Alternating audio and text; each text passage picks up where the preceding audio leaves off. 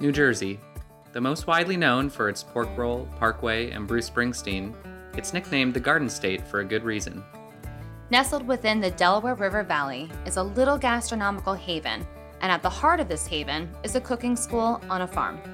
It's unique, It's unpretentious. and it's dedicated to teaching people how to make really delicious food. This is the Farm Cooking School, the podcast.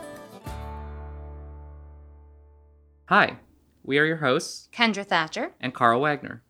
Every other week or so, we are dedicated to bringing you onto our farm and into our kitchen.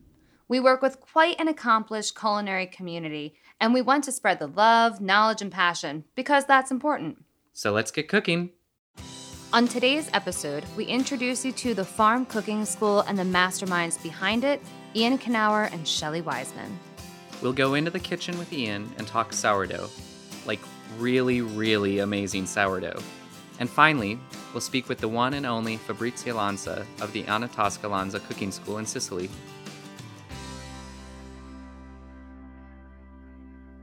Everything begins with a journey, Kendra grew up here, moved back after years in NYC, and Carl found his way here by way of Wisconsin through New York City. and now we're all nestled in this tight knit culinary community right in the heart of the Delaware River Valley. And here's how this community here at the farm came together.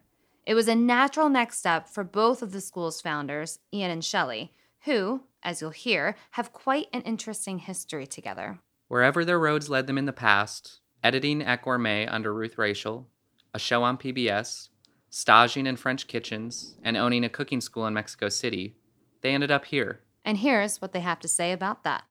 this is sort of like part of the journey um, that, that we now currently find ourselves on. It started um, ooh, 17, 18 years ago when we met.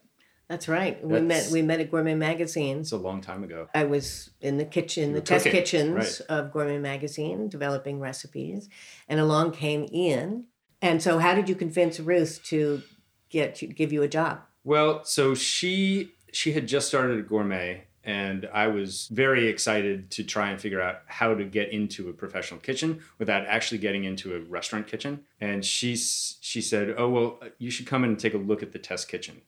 And uh, and I did that, and you know, did a little walkthrough. And I, I remember meeting you along with everybody else that worked there that day. You probably don't remember meeting me because I was just some Not not particularly. Right, yeah.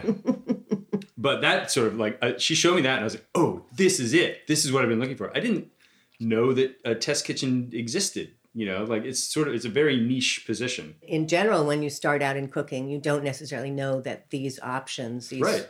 Yeah. do exist. On my way out, I said, well, uh, I would really like a job there doing whatever. And she said, well, I'll run the idea past the people who run the kitchen. You know, it's not really my call.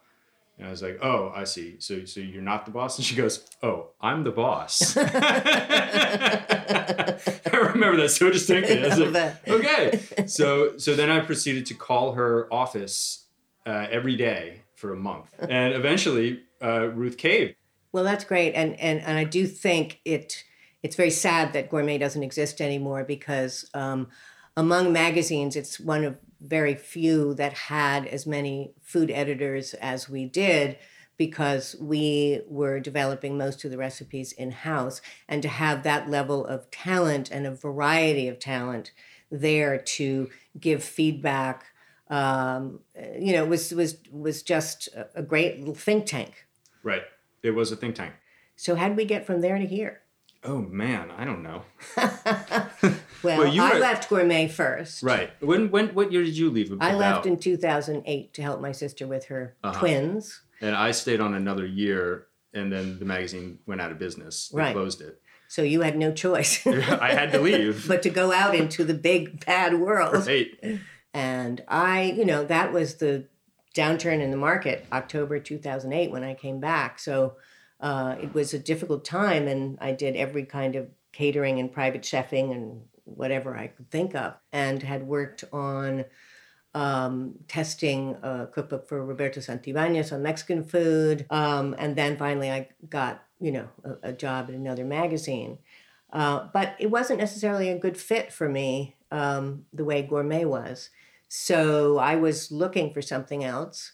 In the meantime, you uh, had rented my apartment for a month. That's how we really got back in touch with each other while you were doing your show. Yeah, right. And when I found out you were looking for a place to start a cooking school and that you'd found a place and you were working on it, my light bulb went on and said, and I said, I'm coming down to see what you're up to. That's exactly what happened. Be careful. That's right. So- You showed up, and a month later, you quit your job and you moved here. That's right.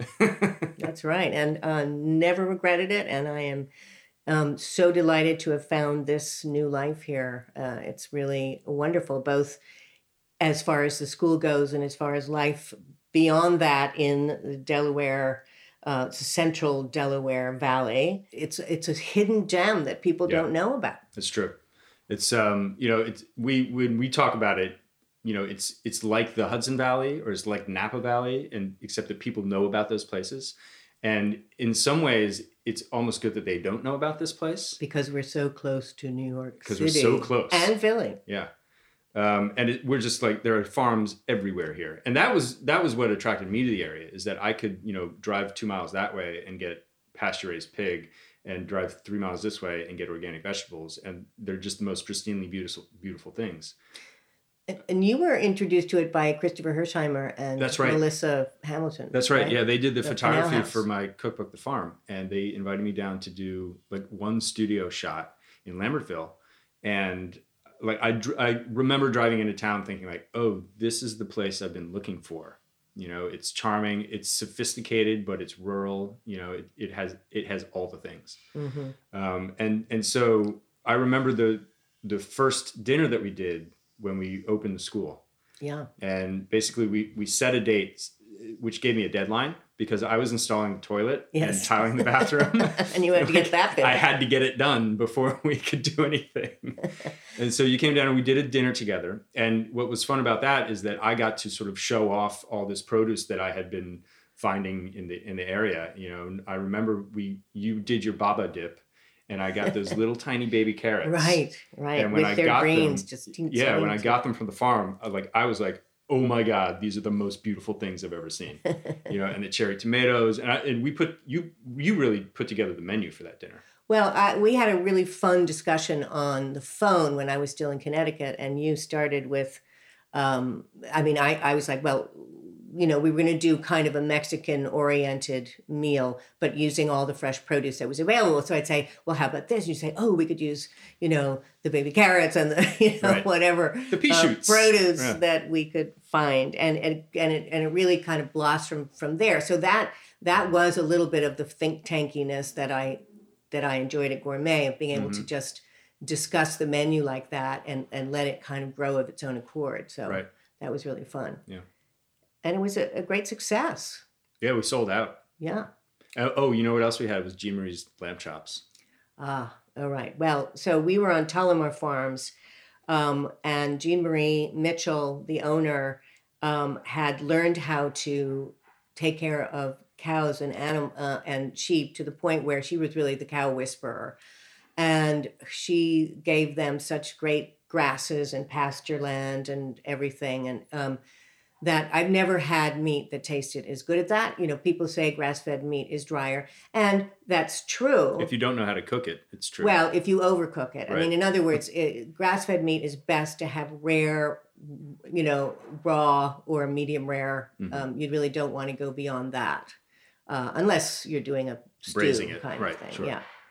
Uh, and hers was the sweetest, most herbal tasting, um, uh, you know, beef steak. that I'd ever it was had. it Yeah. was incredible. It Yeah. really was. So, uh, we I think we did um, uh, we did um, steak tartare in that first menu. Yeah. So it wasn't all Mexican at all. And then Paul Grimes, who was another one of our collaborators at Gourmet, said, "I want to come up and help you guys plate." He's a food stylist, so Yeah.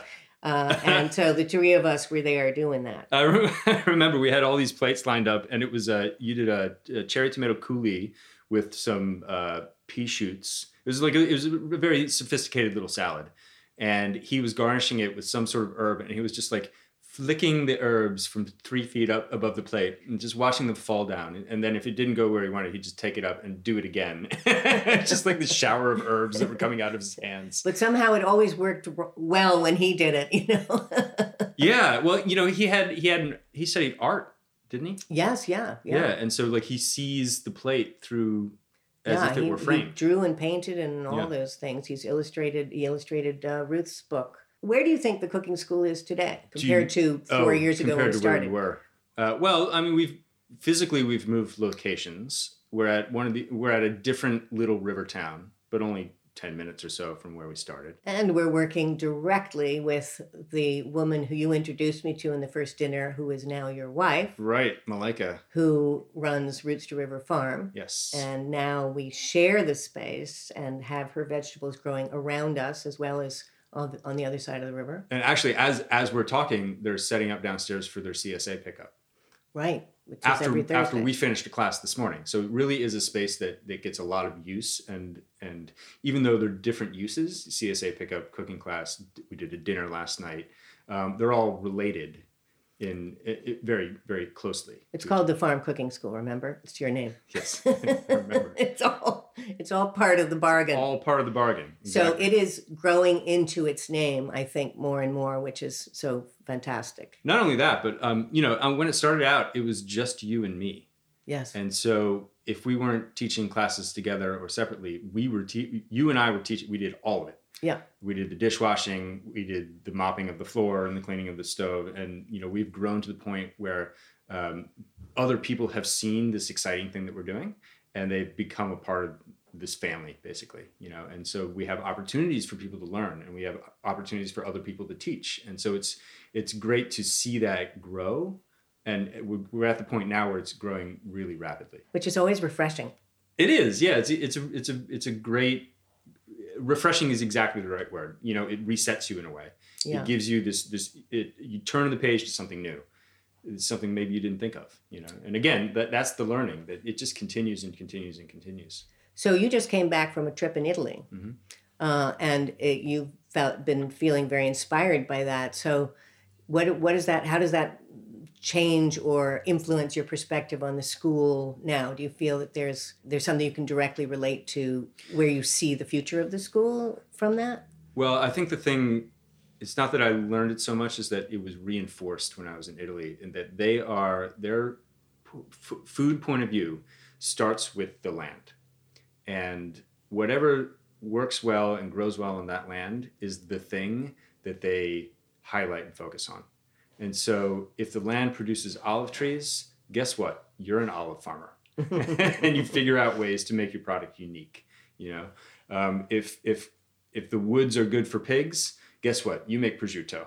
You know, and your family's been doing it for 400 years. Or you make balsamic vinegar. You know, and and so it's fun to think about it that way. You know, starting with the ingredients instead of starting with the concept of the dish, but forming the concept of the dish based on what you have. And like the best things always happen when you have the, the fewest paints to paint with. Absolutely. Yeah, we definitely found that at Gourmet that, you know, the the the the more specific your task was, the easier it was to be imaginative. If it's too wide open, then then nothing is is rubbing against anything else. Um, Right. You know. yeah that the creative process in general is something that i i really enjoy it. i know that you enjoy it too and i think that we have created an environment here where other people um, have the tools and we enable them to have the tools to be part of that creative process you know, I think what's important to both of us is is to teach people to be confident in the kitchen, give them the tools to be confident in the kitchen and to be creative and curious and create their own thing. Um, and uh, we're lucky that we share this place not just with Roots River Farm, but also Locust Light um, Farm. Uh, Amanda uh, Mitkiff, who is a um, herbalist and apothecary and does amazing things with herbs. I know you, you try not to call her a witch but she really is a good one she's a good witch She's a good witch. Uh, yeah, and then you know, with with uh, we have um, Goat Hill now. We don't have Tullamore anymore, but we have Goat Hill Farm near us with Evan and Tatiana, uh, who supply us with most of our meat. Um, we, and and just to expand on that relationship you know, one of the things that we produce a lot of here is is, is scrap vegetable scraps, compost. Yeah. And at one point, we had tried to, you know, put them back into the compost pile. But one of the problems that we see a lot in small farms is which you don't even think about until it happens is that the rats would come in and eat all the compost be attracted by that and then they would go and eat all the seeds that were just Oh. planted and then they would go and eat all the squash that was in the field and so in order to get rid of the rats um, we started taking our compost to the animal farm to goat hill farm and they feed it in addition to forage and other good things to their pigs and their chickens and that sort of thing so it's a, it's a great way that we can then recycle and then we buy the pigs and the chickens back, you know, and, Yeah. and use them in cooking classes. Um, so it's a nice little, very neat food system that we've started to create for ourselves here. Um, it's well rounded, you know. Yeah. It feels it feels right. I'm happy. Baking and breaking bread is a common thread which knows no borders, status, or time. If nothing else, the human race has bread in common. It's a symbol of peace and a snapshot of the environment from which its yeast feasts. So let's go into the kitchen with Ian and get intimate with sourdough. Ian, what are we making? So today we're going to make some sourdough bread. This is a bread that's made with an uh, wild yeast, so it's completely airborne. We've, we've captured it. We don't add any commercial yeast to it, um, which gives us a whole lot of flavor. And we have it to the point now where we have our sourdough starter, uh, and it, it's behaving the way that we want it to behave every time. Uh, and it gives us really consistent loaves of bread. But uh, ours is very happy. We feed it every day. Uh, we keep it at room temperature. Can you explain to me um, wild yeast? Sure. Like where we get it from? Where do we capture this wild, wild yeast? Capture this wild yeast from.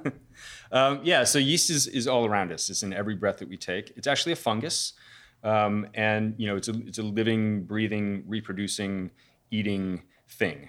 Um, and uh, in order to capture it, we just need to create an environment that it likes. And so you know what we did was we put together some water and some flour and a little bit of honey because it also likes sugar. Uh, sugars, just like we do, you know, and gets sort of amped up when it eats eats sugar, just like we do. Um, and we put that out at room temperature, and the yeast that's in the air found it and settled in and started to eat that uh, flour, eat the protein in the flour. And then we kept feeding it and kept feeding it and kept feeding it and put it on sort of a, reg- a regular diet, you might say, of flour and water. And uh, it just, it really likes that. As soon as we feed it, it wakes up and it, it, it expands and it creates a whole lot of carbon dioxide. And as long as we keep feeding it, then it doesn't create too much alcohol. If it creates too much alcohol, it'll it'll die. and then you just have to start. Then you have to start over. start over. Right. So how old is this start? So this one is two and a half years old. Wow. Um, it uh, you know it is of the place, and if we took this somewhere else and you know let it keep living, kept feeding it, uh, in a week it would no longer be this very specific yeast. It would be a different yeast. So then this starter is actually from when we moved the cooking school from Stockton to here. Exactly right. We started it almost the first month that we that we moved into this space. Awesome. All right, so show me what we're doing here and walk me through it so that our listeners can be part of the Okay. experience. So we weigh everything and we do it in, in kilograms. I'm gonna get a bowl. Here we go. Uh, just because it's more, it's a little more accurate. So 200 grams looks like. Well, let's do it right now. Here's the starter. You can smell that, Oh my and god. what you smell is you smell alcohol. Yeah. You know, you smell that, um, and which is what it's making, uh, and along with carbon dioxide, you can see the little bubbles in there. So I'm gonna pour 200 grams of this into that bowl. All right. So then we're gonna add some water to that. So I'm gonna zero the scale, just so I don't have to do too much math. I'm gonna add about 250 grams of water. Is this cold water, room temp, hot water? This is room temperature. Room temp. The the temperature of the water will definitely make a difference in how quickly or slowly the yeast um, eats and you know produces carbon dioxide. Got it. Now, I'm just going to drop it a time here because I'm really close and I don't want to go over. Um, so yeah, this is room temperature. This is well water. We have a chlorination system here, and chlorine, you know, kills things, including yeast. so, so I go directly to the well for the water for the bread because Okay. I don't want it to be inhibited at all um, in the, in, you know, as it's trying to rise and trying Got to do it. its thing. Okay. So now we're gonna add some flour. Zero the scale again. And we're gonna use bread flour. We need about 415 grams. If you want good bread, you're going to need gluten. Gluten is a protein. It's what the yeast actually eats. So um, I'm going to add some salt to this too, like 10 grams of salt. That's good. Um, so the yeast comes in, it starts eating the gluten, eating the protein, and reproducing. And so there's there's less. uh, The longer the yeast rises, the less gluten is actually in the bread. There's still going to be some, of course, and we need it for the structure of the bread, Right. which is important. The structure is uh, is actually what we call a gluten skin on the outside of the bread. Uh, but we'll get there. We'll get there. Hold on, I'm ahead of myself. So, all right. So I'm just going to stir this together here. So we have the flour, the starter, the water, and some salt, Cool. and that's it. And I'm just stirring it together with a, a little plastic spatula in this bowl, and I'm going to stir it together until it i- is like a we call it a shaggy mass, right? So it's not actually um, together as a dough yet. Then I'm going to leave it alone for at least an hour. Okay. This is a process called autolyse, in which the uh, the flour hydrates more evenly, so the water get basically seeps into the ground flour more slowly, and as it does that, it activates the gluten. Okay. And so, in an hour from now, this will be really elastic. We'll be able to stretch it. It's not now. You can see, like it's sort of falling apart. You know that that shagginess. Like if I picked it up, you see it just like Yep. falls back into the bowl. We'll come back to this in an hour, and uh, we'll take a look at it. All right, cool. All right, so so we covered our dough with a, a dry kitchen cloth. So you can see it. First of all, it Yes. puffed up, Yep. right? Um, because the yeast is is happy, and I'm gonna bring this out onto the work surface. This is an unfloured work surface, right? So first, I want to flour my hands a little bit so it doesn't stick to my hands. This is kind of a wettish dough. Okay. Wet doughs make better bread because they create steam in the oven. We'll talk. I'm, again, I'm getting ahead of myself. All right, so. No, but that's good to know though because I would pull it out and be like, oh, do I need to flour the surface? Do I need to add right. more bread, like more? Uh, we are to we are going to add flour to it, but first, the first thing we're going to do is just sort of uh, play with it a little bit, right? So I just picked up the edge of it and folded it over itself. You see that? And look how much this is dough. Yeah. You know that the time that it took to rest, it did it by it kneaded itself, right? Yeah, it's super cool. And like a lot of home bakers will spend 10 minutes kneading when you don't have to. So it's so much simpler already. so it's so much simpler Oh already, God. right? So now that I just folded over itself and sort of stretched it and saw how elastic it was, I'm gonna pick it up. Now I'm gonna flour the surface, and I put it back down on that floured surface. Keep my hands floured because again, I don't want it to stick to me because it's sticky. Good bread dough is sticky. Remember that. Don't be afraid of it. Now I'm gonna work. I'm gonna pull one edge up away from me and then fold it into the center of the bread and sort of like pat it in so it sticks. Okay. And work all the way around in a circle How many times do you go around? yeah, twice, something like that. And I can feel it getting feel start to feel really tight. You can even see how tight that looks. So is this creating the gluten skin? Yes. Okay. Right. So we're, what we're actually doing is we're dealing with the underside here. Right. Now I'm going to flip it over. So I'm going to get rid of some of the flour on my surface because now I'm going to do a, a pulling technique. Okay. And again, I'm going to keep my hands flat because I don't want to stick. And I'm going to sort of like, as if I were playing poker and I just won the whole game, mm-hmm. and I'm going to like drag all the chips toward me. Mm-hmm. I'm going to gently drag this dough toward me. And as I'm doing that, it's stretching the top. All right. So then I turn it, do it again. Just give like a little quarter turn. Yeah, quarter turn, another quarter turn, and then a final quarter turn. A tight ball, Yeah. basically. And look over here, you see there, there's a little tear. Yeah. But what you see is there's a skin on the outside. That tear shows you that there's a skin. Yep. Right? That skin is, is, is the gluten skin. And that's going to keep the shape of this loaf. Because if we didn't have that, you know, it's wet, it's water and flour. It's just going to go like blah, blah, blah, right, and like expand out onto the surface Right. if we don't create that skin. But by creating that skin, um, it's going to keep its structure. Awesome. And as the yeast keeps uh, creating more carbon dioxide, that skin's going to trap it, so that there's there's more air air bubbles in the bread. Got it. All right. So now this guy, we're going to let him sleep for an hour. Dust the outside, this, that gluten skin with flour, Okay. so it doesn't stick. And I'm gonna grab a basket. So this basket is lined with a cloth, and I just put some flour on it. Okay. Um, and we're gonna put this loaf that we just made upside down in there. Uh, and it's gonna rest for an hour. It's gonna keep rising. And then in an hour, we'll be able to bake it off. Awesome. So the area that we were pulling and tucking to, which was the bottom, is now up on top. That's right. Correct. Yeah. So the top became the bottom, became the top again. Yeah. Which will become the bottom again. Right. When we turn it out of this out of this basket. I hope that's not too confusing. No, not at all. Okay, so an hour's gone by, and here is our basket with our dough in it. And you can see it's risen a little bit. It has risen indeed. It's risen indeed. Um, the, uh, I mean, there's so many references of bread throughout all religions. You know, Christianity is just one example. You know, that it's it's so ingrained in our belief systems yeah. um, as as a, a thing that we share with the community. You know, um, which makes it really important.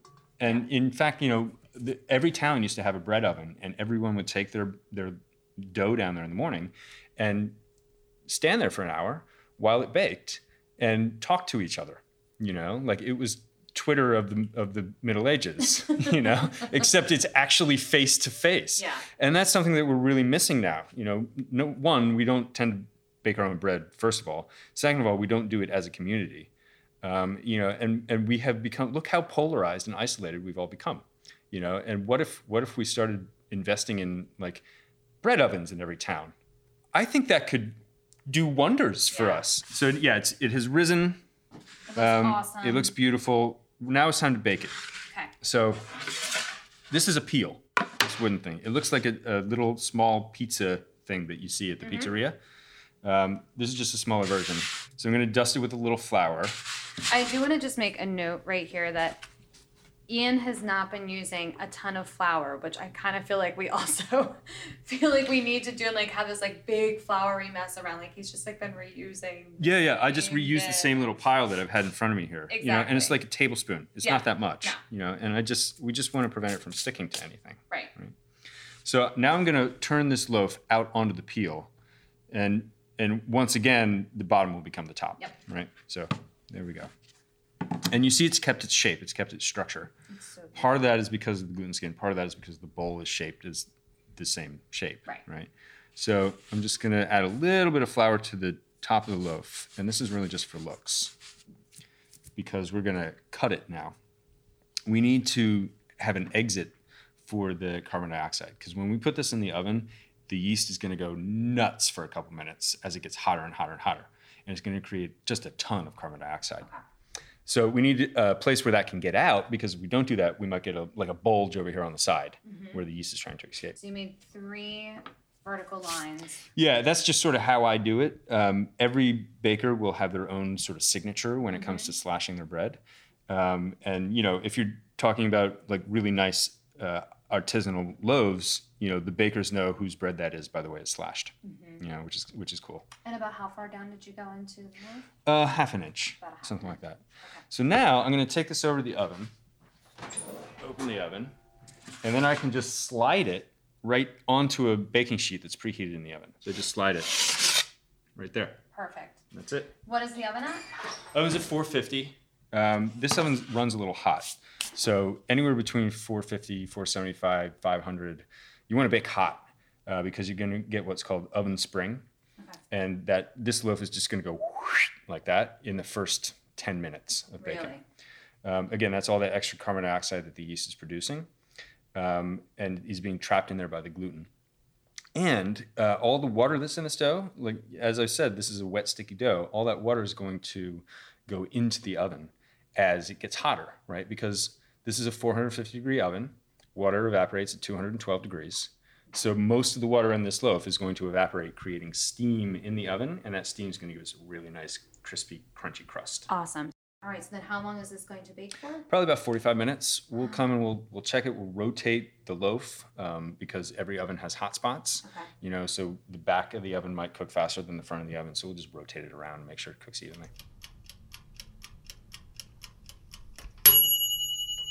So now we're back. So we just pulled this loaf out of the oven. Um, I, I'm not going to take its temperature because I can knock on it and it sounds hollow, sort of like an empty drum. Um, and the crust on it has, I mean, it's a crusty crust because it's such a hydrated dough. So I can just squeeze it a little bit, and you can you can hear that uh, that crust on there, which is what we want. I mean, that's that's a good loaf of bread, Oh my god, it smells so good. right? I mean, the whole room smells Oh, like yeast. It smells like a bakery in here. It does. It does. It does. Um, now, I mean, obviously, we're going to taste this, but we have a bunch of different things in front of us. We have some olive oil with some dried herbs. We have some butter. What was the butter that you made the other night for the dinner? That there's none of that Oh. left, by the way. Yeah, yeah, but- yeah. So this is a fun thing that I've been playing with. I've been taking a vegetable and pressure cooking it until it's like completely falling apart, Oh like mush. God. And then I blend that with equal part butter, actual butter, to make. In this case, it was a fennel butter. So I, I Mm-hmm. pressure cooked fennel, um, blended that with butter, a little bit of salt just to season it, and then to serve it, we just sprinkle some fresh herbs over top and some some uh, like fleur de sel, some crunchy salt. And uh, here's one thing that that that is important to point out: like, we don't want to cut into this loaf uh, until it cools off because it's still baking. You know, and Right. if you if you if we were to cut into this now, it would get sort of like uh, dense and spongy, not in a good way. Um, so we want it to cool off un until it, at very least it's warm or entirely cool. And then if you want warm bread, you know, you slice it and then you put it back in the oven for five minutes. That's that's fine. That's how you get warm bread on the table. This I think is like the hardest thing for everybody who bakes bread is letting it just sit there. Same thing with like pies and cakes and all that, like just letting it sit. it's got to rest. It's gotta rest. It's got to rest. All right, well, we are going to end it here so that we can dive into this once it rests. Um, but I can't stand the sound of my chewing on, on the recording. So we're not gonna- gonna record So that. we're gonna we're gonna spare all of you, but trust me, we've had this bread multiple times, and it is. I mean, it barely lasts three days in my house. It's unbelievable. Happy baking. What's so amazing to me is that baking bread started off as a staple for each of these classes. And just as the cooking school has evolved, this piece of us has evolved into a much larger thing that the school does. Yeah, now in addition to the classes, we're baking bread, like a couple of dozen loaves weekly for Malika's Markets and CSA members. Um, and it's really kind of grown into a thing. People come asking for a sourdough all the time. Yeah, it's amazing. Okay, so back in October, we had the distinct honor of hosting Fabrizia Lanza for a special farm to table dinner featuring recipes from her cookbook, Coming Home to Sicily. This was special to us here at the farm because we were able to hear her perspective on running a cooking school in Italy. But more importantly, her passion and emphasis on teaching people about local foodways. Shelley sat down with Fabrizia the morning after the dinner to talk about all these things and more. Hi, Fabrizia. It's so nice to have you here with us. Um, I would love to um, know what uh, you thought of the dinner last night at the school. Exquisite, of course. of course, of course. What was it like to have other people cooking your recipes I love that. I would I would sign up for that for all the time? That's great. Um, so, tell me about your cooking school. Um, what uh, what is what is your vision for your cooking school? So, um, the cooking school was started by my mother many, many years ago, at the end of the 80s. And uh, I took over t- roughly 10 years ago. And um, what could I say? Uh, the school has um, a very strong uh, educational vision. So uh, I realized the more I went, I've been cooking and, and dealing with the school, the more there is this uh, huge disconnection. People have this huge disconnection from um, the food, the ground, the soil, where the food comes from, how food needs to be processed in order to be good food, and how finally to cook it. So these three steps soil, processing of the ingredient, and finally cooking is what I'm into and what in my general idea of the school is what I like to share with the students. My impression is that people are very uh, intimidated towards cooking, towards choosing. If you get in a store of wine, what can you choose? Especially uh, Americans, but I would say now all young people from all over the world. A lot of them have not grown in an environment that where there was somebody cooking, so a lot of them don't have this internal compass that helps them choose what is good for them, what is good, what is not good for them. So uh, what I want to try to share more than teach with these people is to think and taste at the same time. So by tasting good food, by tasting good olive oil, by tasting good pasta or good bread, you get this, uh, you know, the, the, the body has a memory. And you get this memory, you get this imprinting that leads you then in your own country to choose the good stuff. This is what I want them to take away. So tell me about your current projects.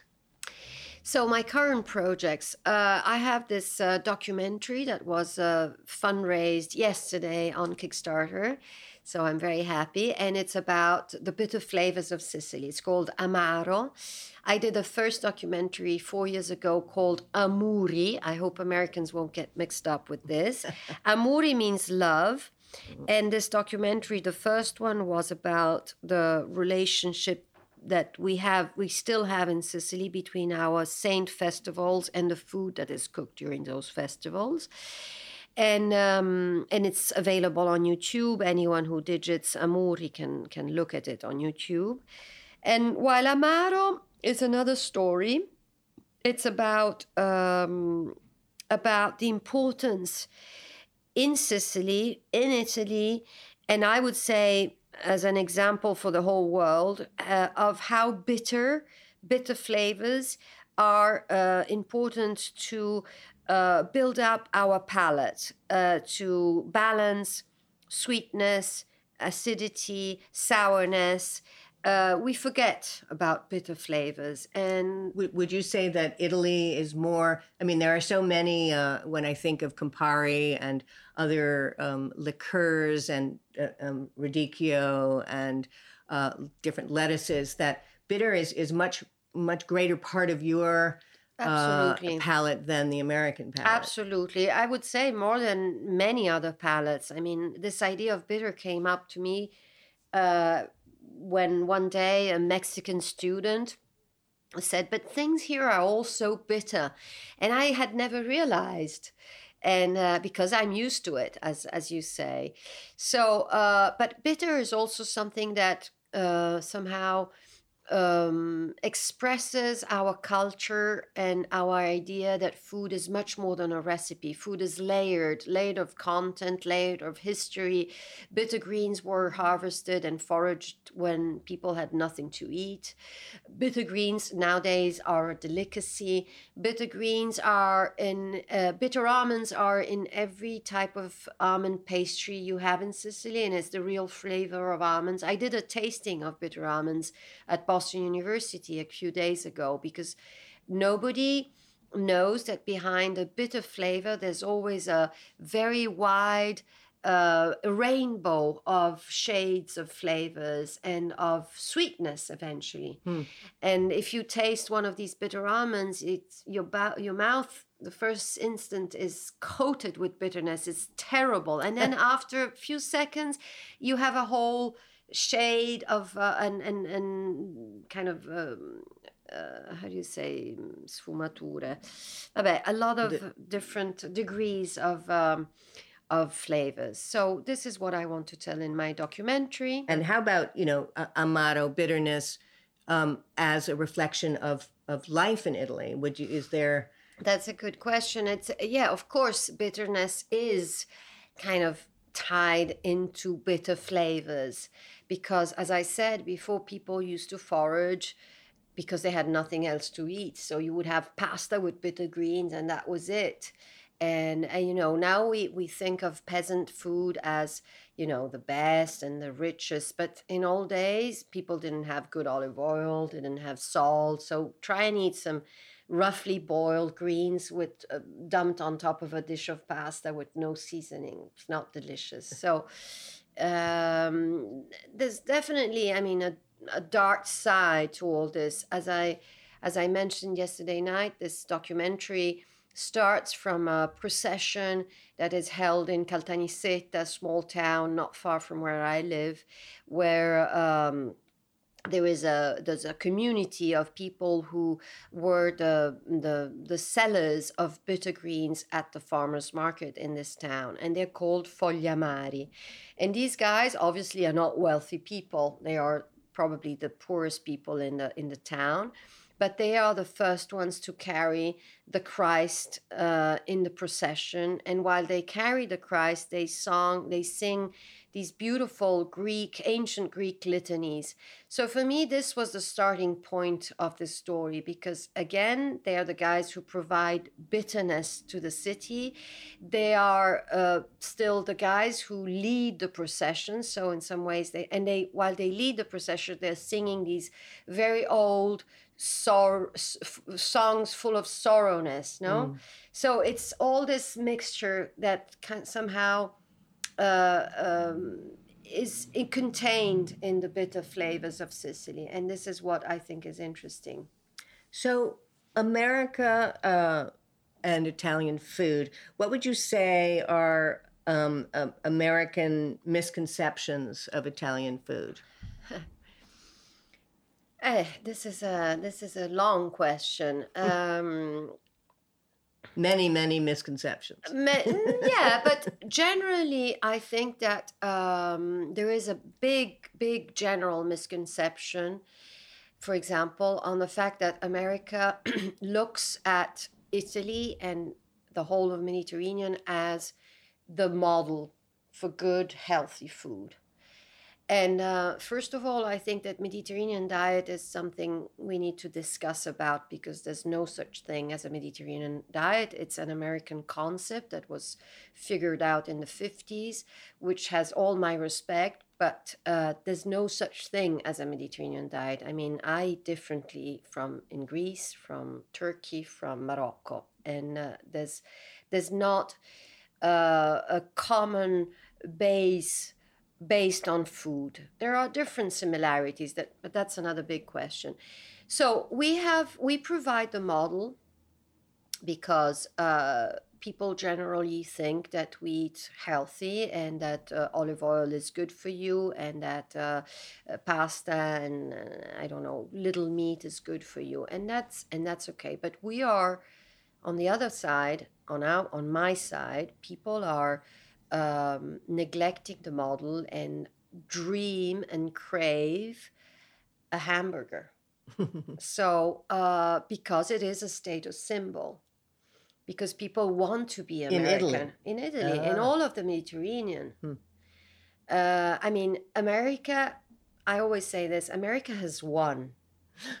America has won by no doubt.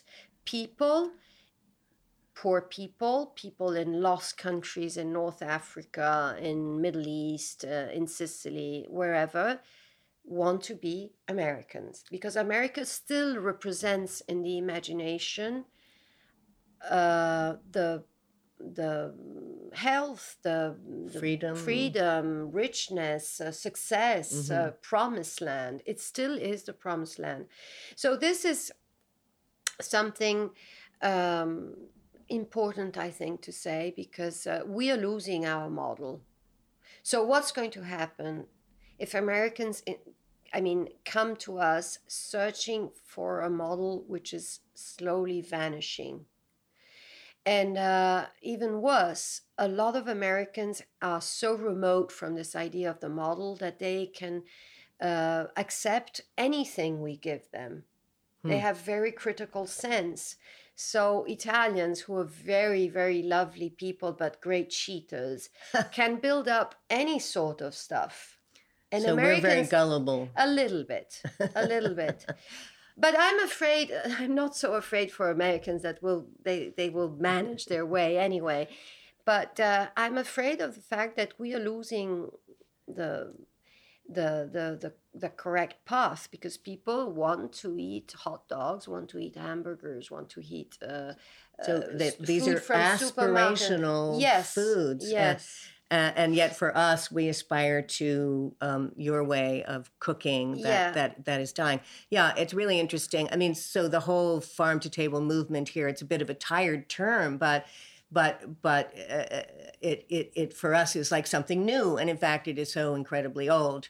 Um, it's really trying to get back to the roots of things and and and we're looking for you to that we in our cooking school are trying to bring that back to people to to to really sort of um, buy fresh from the farm and Yeah. and then learn how to cook it it's a growth it's a growth of a society that starts slowly very slowly i totally believe in it because people are sick i think that people will get to it but in italy especially in italy where um, people are getting poorer there's a lot of unemployment i mean we have a lot of social issues it's not it's not wealthy right now Mm. in a in a domestic economy, an everyday uh, housekeeper has to think twice if she wants to spend five euros on a loaf of bread or course. one euro. Yeah we've covered a lot of territory Yes. uh, and and i just wonder is there anything you'd like to add before we wrap up Well, I I I I want to add that I I'm very grateful to America because uh, every time I come here. Uh, I feel at home. I feel that people understand what I'm talking about. I feel that people are very sympathetic, although we really live in different worlds. Uh, although, uh, I mean, I was telling you before that you have a community that supports you, while I have a community that I need to kind of wake wake up, and so it's a very different vision and task. But uh, I feel that my f- brothers and sisters are over here, and this is uh, very comforting for me uh, to come here and find them. Well, we're delighted to hear that. so, thank you so much, Fabrizia Lanza, for being with us today. It's it's really great to meet you. Thank you for having me. You know, that talk with Fabrizia is assurance that this movement, this seed to plate, more than farm to table way of life has legs. It's like minded, it's international, and it's pretty cool. In the next three episodes, we continue to lay the groundwork of our story, our community. Next time, we put the farm in the farm cooking school. Malika Spencer of Roots to River and Amanda Midkiff of Locust Light will bring us out into their fields. Till then, be sure to follow us on Facebook and Instagram at The Farm Cooks. Check out our website for Ian's sourdough recipe and to see upcoming classes. And if you have any questions, send them over to me, Kendra at thefarmcookingschool.com. Today's episode, we want to thank Ian Knauer and Shelley Wiseman, Fabrizia Lanza, and of course our editor, Andrew Applegate. Till next time, cook well And eat your vegetables.